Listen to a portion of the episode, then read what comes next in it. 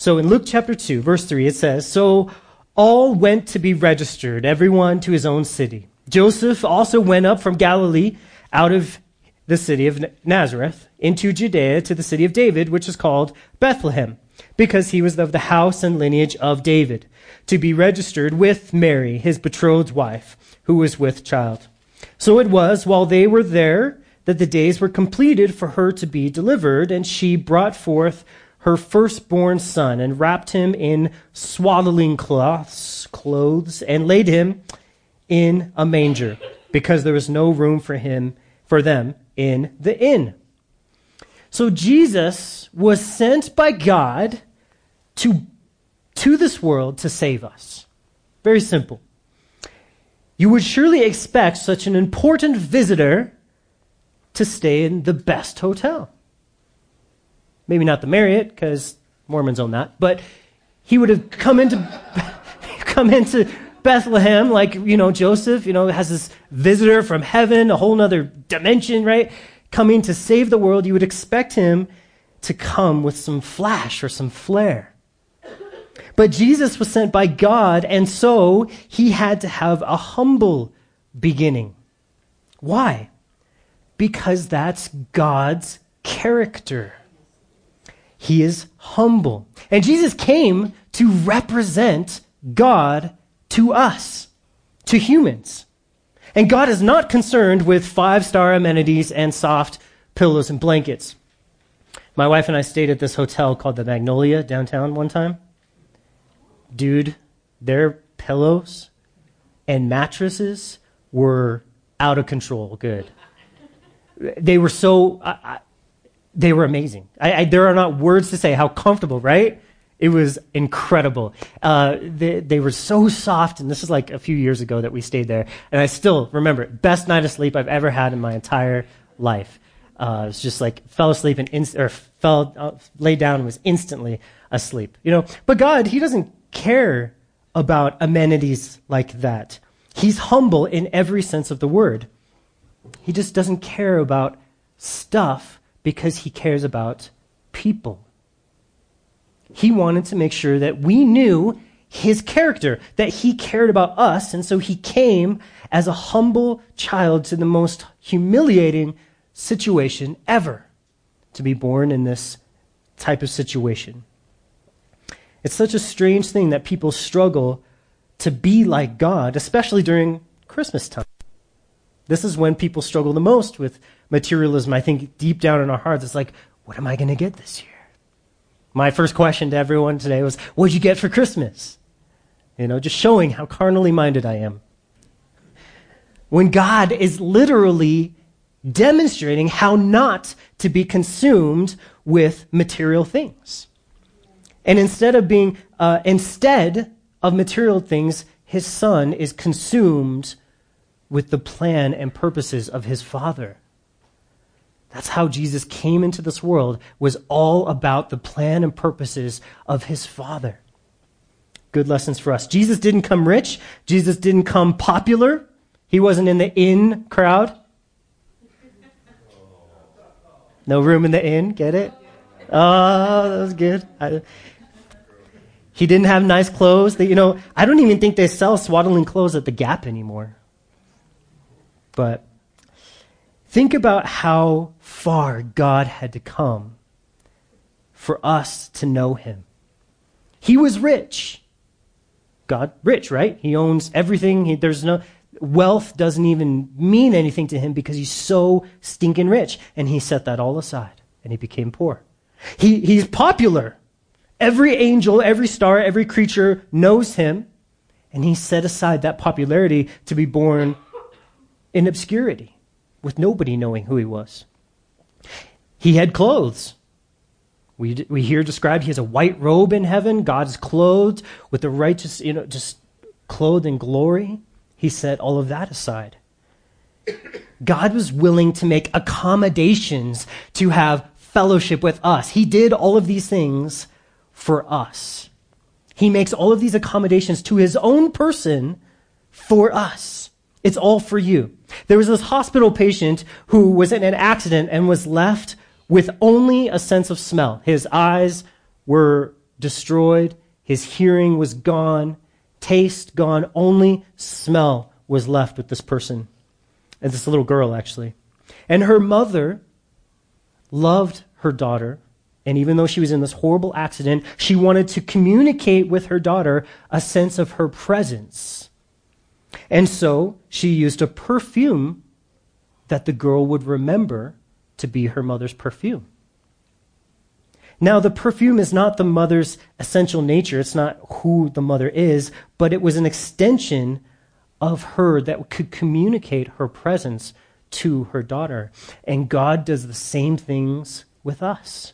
He makes these accommodations. He wants us to know what he is. And so Jesus being born in Bethlehem, it's like the perfume explaining to us God's presence, how he does things, who he is, what he's like. He is not flashy. He's real. God is not essentially a body. He's not contained in a body, but yet he put himself in a body for us. He became human. To ex- he extended himself to communicate on our level so that hopefully you and me could respond to him because he's calling out to us. He wants this relationship, this fellowship. Well, where did this happen? This whole birth of Jesus. If you go to Israel today and you go to Bethlehem, there's this church in the Nativity is built on this very spot, which is a cave outside of Bethlehem. It's pretty neat. You can you can see that there was a cave there. Uh, they even have like this little star thing that they said this is the place where Jesus was born, which is like, how do you know? You don't know, but it probably was in this cave, which was where the the, um, the animals would have been kept there. So we get now to verse 8 in chapter 2. And it says, Now there were in the same country shepherds living out in the fields, keeping watch over their flock by night. Okay, so we need to talk about these shepherds for a minute. Who are these guys? By the way, how do sheep greet each other on Christmas? They say, Merry Christmas to you. E W E. So the sheep says, Hey, stop poking me. Shepherd says, Huh? Sheep says, Hey, stop poking me. The shepherd says, Huh? Sheep says, Hey, stop poking me. The shepherd says, Huh? The sheep says, Hey, stop poking me. Shepherd says, Huh? The sheep says, you heard me.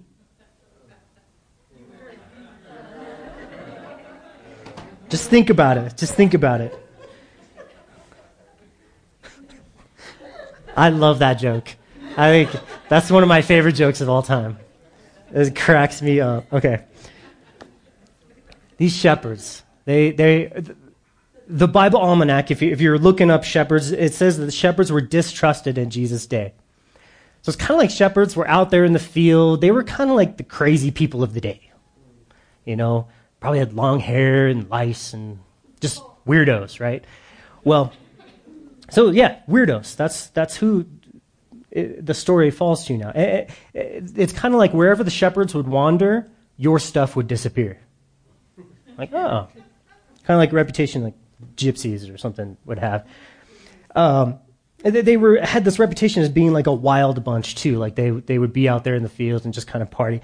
Uh, James Boice says this this they were like a rural nomadic folk. They were despised uh, in that in the first century. They were considered unreliable and were not even allowed to give testimony in in, in courts. Um, and we know that the Egyptians hated shepherds too. They they thought all shepherds were an abomination, so much that Joseph, uh, yeah, Joseph wouldn't even eat with his brothers when uh, uh, because they were shepherds. So, so shepherds were not very respected in this culture. But they spent a lot of time alone. They spent a lot of time in thought, maybe even in conversation with God. I mean, they're out there in the fields. They, there's no city lights. And so, have you guys ever been out in the fields when it was super, you're away from the city and the stars look just unreal? Troy was telling me about the first time he saw Star Wars in the drive in and it was a very crystal clear night, and he said the stars just blended into the back of the movie. Yeah. Sounds awesome, right? I was like, ah, oh. Star Wars was awesome, by the way.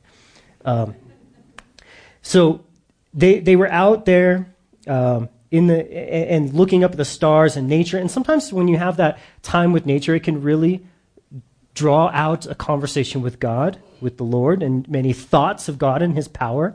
And so they spent a lot of time also doing what? Taking care of sheep, herding them, right? Um, you know, they were watching them, protecting them, caring for them. So these are the people. And these Bethlehem shepherds, it's very interesting from history, we learn the Bethlehem shepherds were responsible to care for the temple flock of sheep, the flock that was used to uh, be sacrifices for people's sins at the temple in Jerusalem. So these men have been protecting and caring for sacrificial lambs. That's been their profession. And God chooses these guys on purpose. And I think one reason is that they, of all people, would understand the purpose of a lamb being born to die for sins. They would know that a lot of these little lambs that they were feeding and caring for, even putting their lives on the line, protecting them from wild beasts, why were they protecting them? So that they could go to the temple and be slaughtered, killed for the sins of the people. They may have thought their jobs were meaningless, but God had been preparing them for this moment that we're seeing right now in Luke chapter 2. Verse 9. And behold, an angel of the Lord stood before them, and the glory of the Lord shone around them, and they were greatly afraid. Then the angel said to them, Do not be afraid, for behold, I bring to you good tidings of great joy, which will be to all the people. For there is born to you this day in the city of David a Savior, who is Christ the Lord. And this will be the sign to you. You will find a babe wrapped in swaddling clothes, lying in a manger. And suddenly there was a great with was with the angel a, a, multitude of the heavenly host praising God and saying, Glory to God in the highest, and on earth peace, goodwill towards men. Well, that is different than the normal night of watching sheep. Have you ever been calmly listening to the radio and then all of a sudden the emergency broadcast system kicks in. You know, you're listening, you know, and I,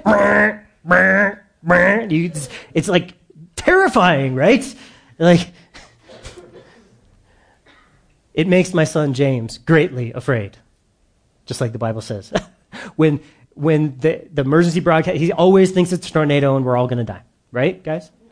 Always thinks it's we're going to die. Well, that's kind of like what's going on here. This angel shows up and he stands in front of them.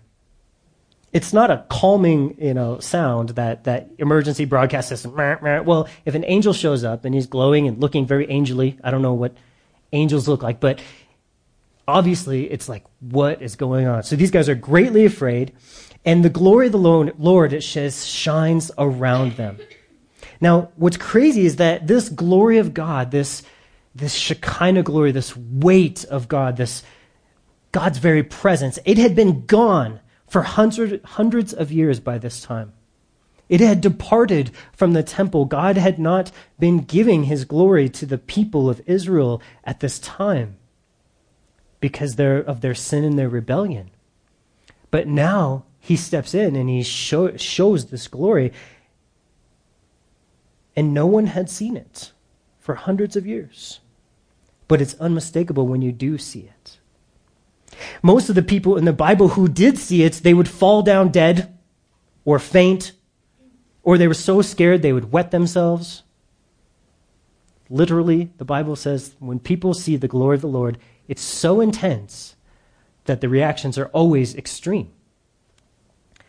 And these shepherds, they're greatly afraid too. But the angel says to them, Do not be afraid. For behold, I bring you good tidings of great joy, which will be to all people.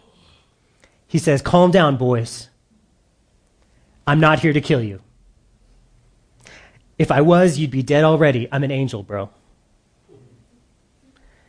I have good news, this angel says. He says, and it's all about joy for all people. Shepherds weren't known for being very joyous. And they really didn't care that much about people. So it's interesting that the angel chose these guys to be the one that he would give his message to. And his message is this For in for there is born to you this day in the city of David a Savior, who is Christ the Lord. He says the reason for all this joy and good news is that there is a Savior born. Not a reformer, someone here just to reform the Jewish religion. Not a uh, committee. We're going to fix things with a committee. No, we didn't need that. Not an advisor. Not a helper. Not even an example. Jesus didn't come to be your example, he came to be your Savior. And the word you here is the uh, plural sense. It's to you all, not just to the shepherds, it's to everyone. Every person, he came to be a Savior. And it says, He shall be Christ the Lord, it says. What does that mean? He is the Christ. That means he's the one that was prophesied about. He's the one that was promised to Adam, to Abraham, to Isaac, to Jacob, as we've been studying in the book of Genesis. We've seen this promise that Jesus would come in the book of Genesis so many times. We've seen it. And then you have Isaiah and Ezekiel and David and Elijah and all these other guys that would continue to receive this promise from God. And this angel said, This Jesus, this baby who's born, is the fulfillment of all of those promises and so many others. And it says he's the Lord. He's Christ the Lord. So when it says that, it means he is divine. He is God. He did not have to earn his position, position as Lord because he has always been Lord. He was born already being Lord, already God. And they say, This will be the sign to you that you will find this babe wrapped in swaddling clothes lying in a manger. In other words, this angel says to them, Guys, you're not going to recognize this Savior unless I give you a hint. And here's the hint humility. Humility is the key to finding God, to finding your Savior. If you're ever looking for God's direction, for God's leading in your life, what's the plan for my life? Follow humility and you'll find it. If you're looking for a spouse, follow humility.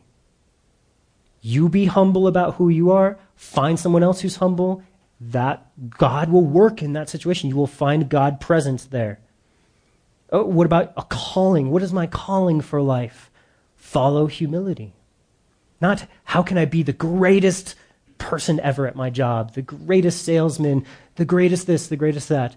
But no, how can I humble myself and serve the people that God places in my life? That will be a calling. God's character is humility, and He will always bless and give grace to the humble. We've studied those verses so many times here at church. God gives grace to the, but opposes the proud. I, you guys, I don't even know why I'm here. You guys can teach this Bible study. It's so true. Jesus showed it before he spoke it, right? Before he wrote that in James 4 6 and 1 Peter 5 5, he showed us that humility is what God blesses. He's such a perfect Savior. Look at verse 13. And suddenly there was with the angel a multitude of heavenly hosts praising God and saying, Glory to God in the highest, and on earth peace and goodwill to men. So the angels end their little message with this concert. Uh, actually, it doesn't say that they were singing, though. We, we kind of interpret it because we, we hear, we sing the songs and, you know, hallelujah, and all that. We think that they were singing, but it actually doesn't say that they were singing. Uh, I think maybe they were just all freaking out about how amazing God is, that he would offer this peace to men. It, it, it kind of blows the angel's mind that he, God, would be so nice to people. Because the angels knew about the war. What war? The war between men and God. The rebellion of man. See, men would not have God rule over them. Way back in the garden, we started this. And through every generation, we've rebelled for having God rule over us. We've said, no, we will not have this man rule over us. And God, the angels knew about that. The angels watch in awe as we rebel against the great God who could instantly kill us if he wants to, yet he gives us the freedom to rebel against him. And, and the, the angels are just amazed and they're like, why is God so patient with these rebels? Why does God do this? And then they see this plan unfolding with this promise of a Savior and a Messiah. And then it comes to pass the Messiah is actually born. This God that they know as a God that's glorious and powerful and never to be questioned and never, no one would ever go against him. Anyone who does is instantly killed and done away with because he's so powerful. They see this God that they know as a baby in humility and weakness, totally dependent on flippin' teenagers. Mary and Joseph were like teenagers at this time. I don't know any teenagers that I would trust with a baby, let alone the Savior of the world. So, these angels are amazed. They're freaking out and they're like, God is so amazing that he would be so good to bring peace where there should be war. The angels are like, There's, if everything was right, God would just go to war with all mankind right now. But God decides, no, I'm going to be gracious. And the angels, it just blows their mind. And they just start praising God and saying, He's so great, we don't even understand how He could be this awesome. God has pursued peace with men. He doesn't want to fight with us anymore. He would win if He fought us, right? He loves men and he wants and desires fellowship with men. And he was willing to do what it took to end the war. Jesus is God's peace treaty with rebellious men. He supplies all that we need to have peace with God. And for more study on that, we did a study called propitiation, or you should know your propitiation, where it talked about how Jesus could end that war how Jesus could satisfy God's anger, which is really amazing. I suggest you take a look at it.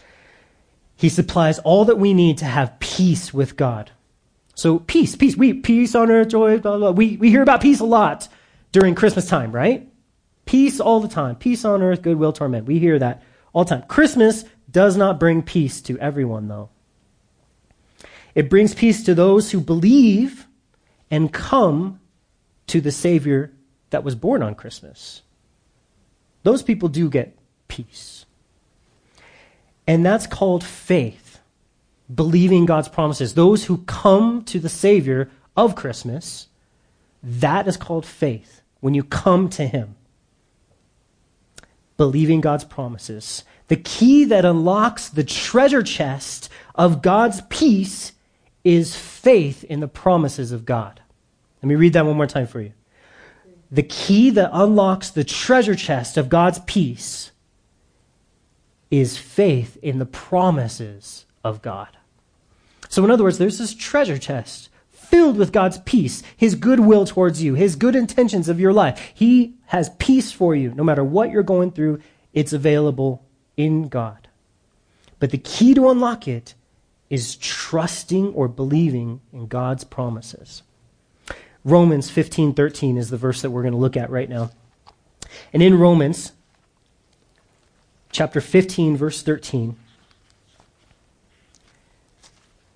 it basically explains this for us in a very clear way. Romans 15, 14. 15, 13, excuse me. Now, it says, now may the God of hope fill you with all joy and peace in believing that you may abound in hope by the power of the Holy Spirit. I'm going to read that again for you. Now may the God of hope fill you with all joy and peace, all joy and peace, in believing that you may abound in hope by the power of the Holy Spirit. So when God says, here is my Savior for you, here's a baby, he's going to be the Savior, you have an opportunity to believe that promise. But you also have the freedom to not believe it. But if you do decide to believe that this baby and what he would do through his life is the Savior, God says here that you will be filled with all joy and peace. If you just believe it. If you just believe it. All joy and peace. That sounds pretty good. I would like all joy and peace. That would be great. That is the promise of God. Well, maybe you say, but I don't, I don't have this joy and I don't have peace. And I believe, I believe in the Christmas story. I mean, who doesn't? I'm an American. Right? But I'm going to challenge you today. Have you gone to him? That's great that you believe. But have you gone to him? Have you heard who he is and then sought him out? As we're going to see these shepherds do. Have you read the word and prayed and waited upon him in faith? That's what this looks like. If you want to be this shepherds, if you want to receive this peace and, and joy that the Bible talks about all the time, that, that those annoying Christians who were happy all the time have, if you want that, let me ask you have you been reading your Bible and praying, waiting upon God? Because that's what it looks like. If you believe that Jesus is the Messiah, if you believe that this baby is the Savior, that's what that belief looks like. Well, obviously, I'm going to read his words. I'm going to speak with him. I'm going to deal with him in faith, and I'm going to wait upon him to see how he may save me. All right? These are the steps of faith. They're not works. They are not works. They are the steps of faith. I don't read the Bible to earn God's favor. I read the Bible because I believe God chose me already to have favor on that God has already shown favor to me. And so I read the words so that I can glean what this favor is. What does God want to do in my life? What is God doing in my life? What, what do you want me to do today? What can I do today for your kingdom? That's why I spend time in the Word. That's why I pray. It is not a work, it is a step of faith. It's simple. You believe the promises of God and you will have it. It's simple. Even a child can understand.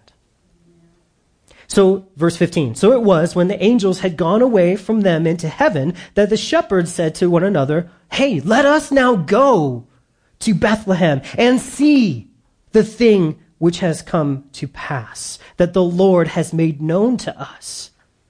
And they came with haste and found Mary and Joseph and the babe lying in a manger. How simple is their faith? They simply believe in their hearts what God told them, what was revealed to them. And they say, let's go and see. Now, if, if they would have said, eh, that's cool, see ya, and turned around and walked away, would you say they believe what God had showed them? No. You would say they don't believe. No matter what they say, oh, I believe in Christmas, I believe in the baby Jesus, hallelujah. It doesn't matter if they don't go and see for themselves. There was an action connected to their faith that made their faith real, that showed that their faith was real. They didn't sing a song like Mary. They didn't need a star like the wise men. They didn't have to go and try and find Herod for directions. And they don't go shopping for gifts. They simply just say to each other, Let's go and see him. I'm not worried about anything else except him. Him. This one person named Jesus. That's all I'm worried about. Mary, Joseph, whatever. They could be there or not. I don't care. Jesus. Is who they're looking for. They go in faith, and so what happens? They find Jesus. It's that easy. Jesus is there to be found, but he's hidden from the world. Because the door to him, the door to God, the door to Jesus is called faith.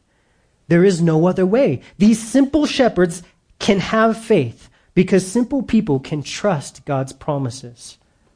But when people get too complex, when people get too into their intelligence and their opinions and this is how I think it should be and this is how it should it probably works and I want it to be like this instead of just believing what God's simple promise says that hey I'm going to save you through this one dude they say no it's got to be something else. It's got to be about me and finding my inner child and going back here and doing this and going over here. And I got to save these people I got to do these things and it gets so complex when God is teaching us a lesson here be simple like the shepherds. It's when you want to try to figure everything out that things become cloudy.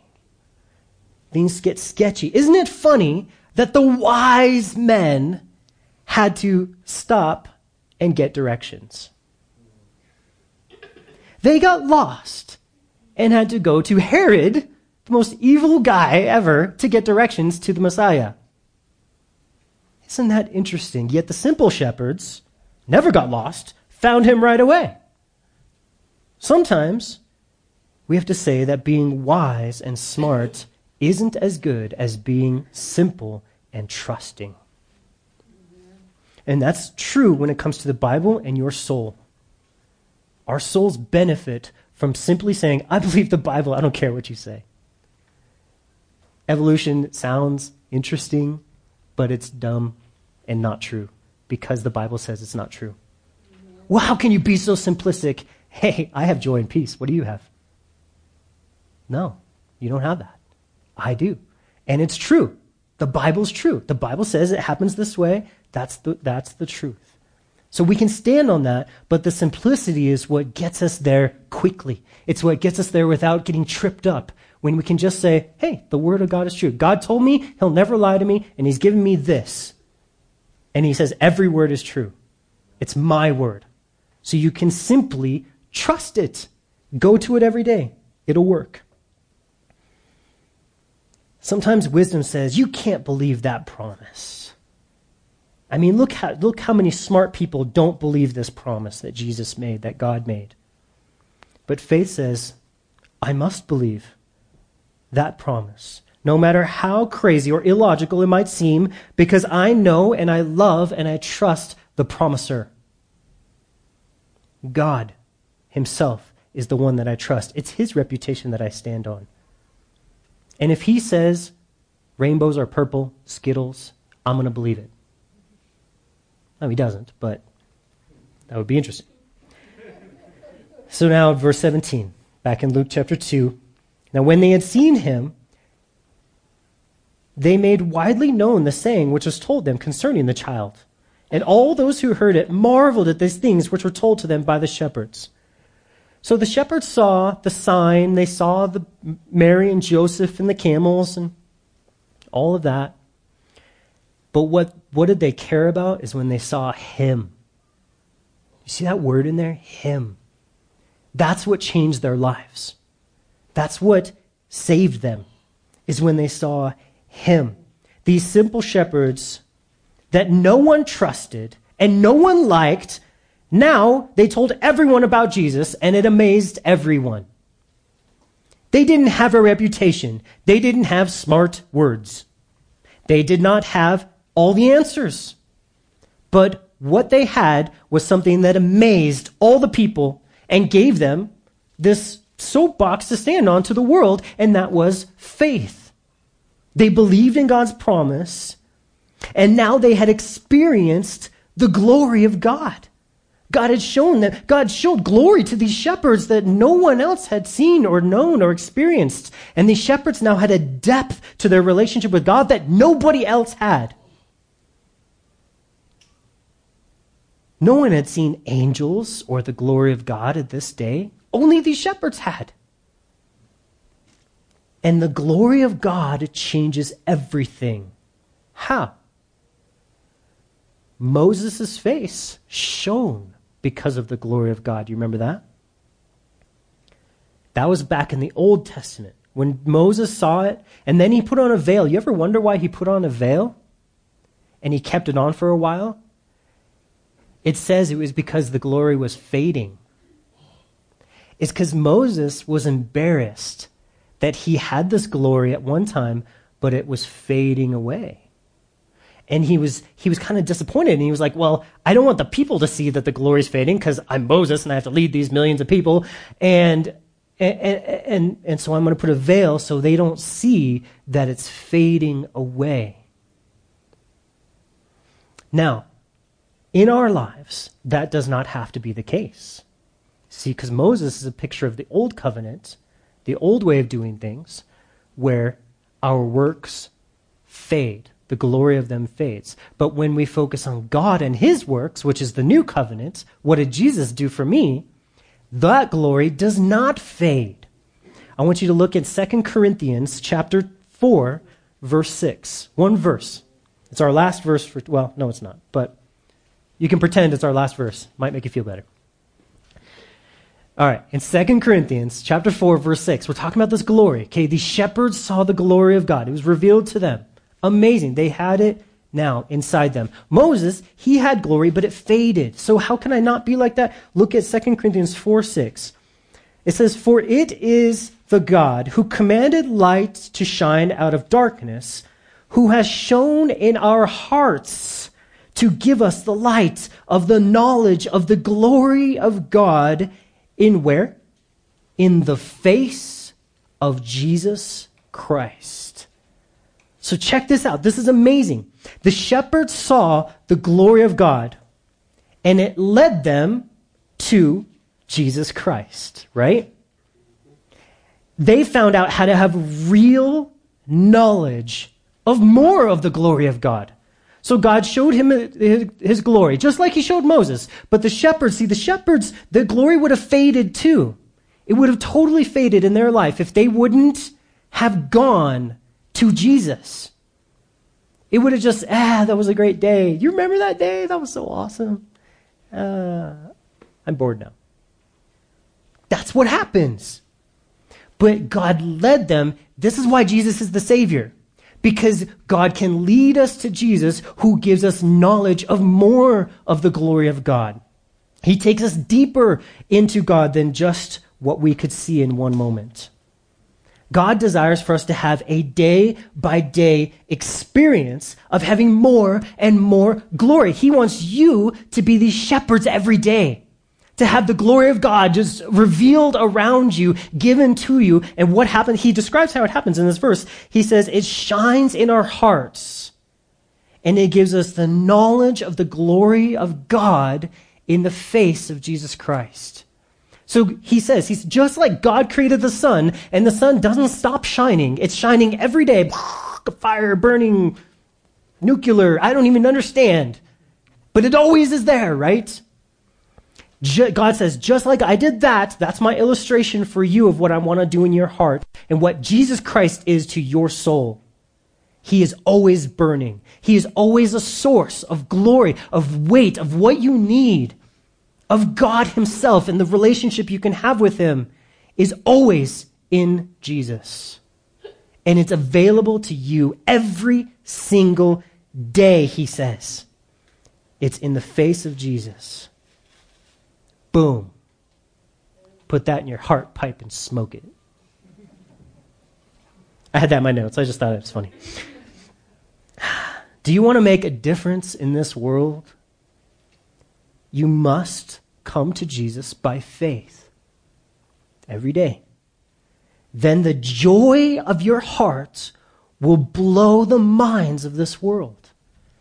That's what happens with the shepherds right now. There's such a beautiful picture of worthless people touched by God, and then they make a decision to go to Him. And now they have this continual relationship with God through His Son, and now they're being used by God. They're telling all the people. The people are freaking out. They're like, how do these shepherds? What are these shepherds? Shepherds, shepherds. What? what? But they're used by God. Seminary does not prepare you for ministry. Bible college does not prepare you for ministry. The only thing that prepares you for ministry and serving and loving people is time in the face of Jesus Christ. Having that glory permeate your life, flow in and out and through you. Verse 19 in Luke chapter 2. But Mary, Mary, Mary, the mother of Jesus, kept all these things and pondered them in her heart. Oh, Mary, did you know? Yes, she did. Verse 20. Then the shepherds returned, glorifying and praising God for all the things that they had heard and seen as it was told them. So then the reality of life was different for the shepherds. Their life was totally changed. They didn't just go back to the grind of work. They are filled with a real joy.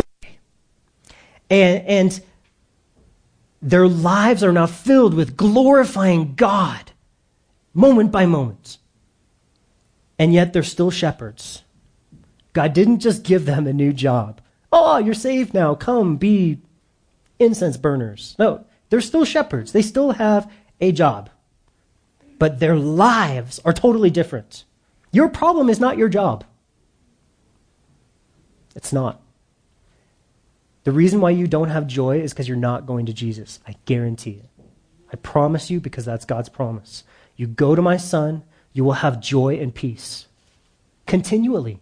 Your problem isn't your family and your kids and your mean husband and your terrible wife. Your problem is Jesus and you are not you're not trusting him. You're not going to him daily. That is our only problem. Because that is the he is the savior. He fixes all problems. And he can give you endurance and love in a terrible job and a terrible marriage and terrible family in any circumstance, anything he can save if you go to him.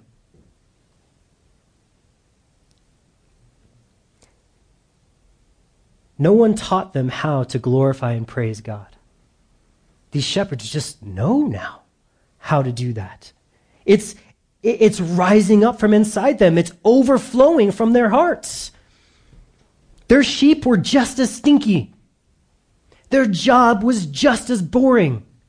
But their hearts are now changed by the glory of God and the promises fulfilled by Jesus that they now experience because they believe. How crazy is that? Jesus came to change you. Jesus came to save you.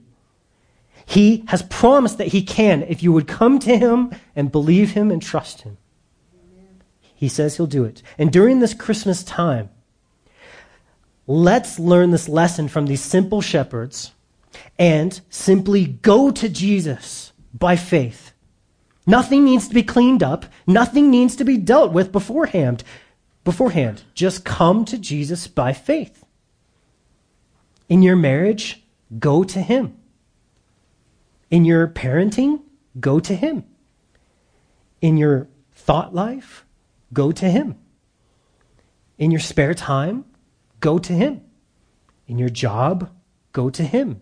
In your days and your nights, go to Him. In your sorrow and grief, go to Him in your pleasures and with your treasures, go to Him.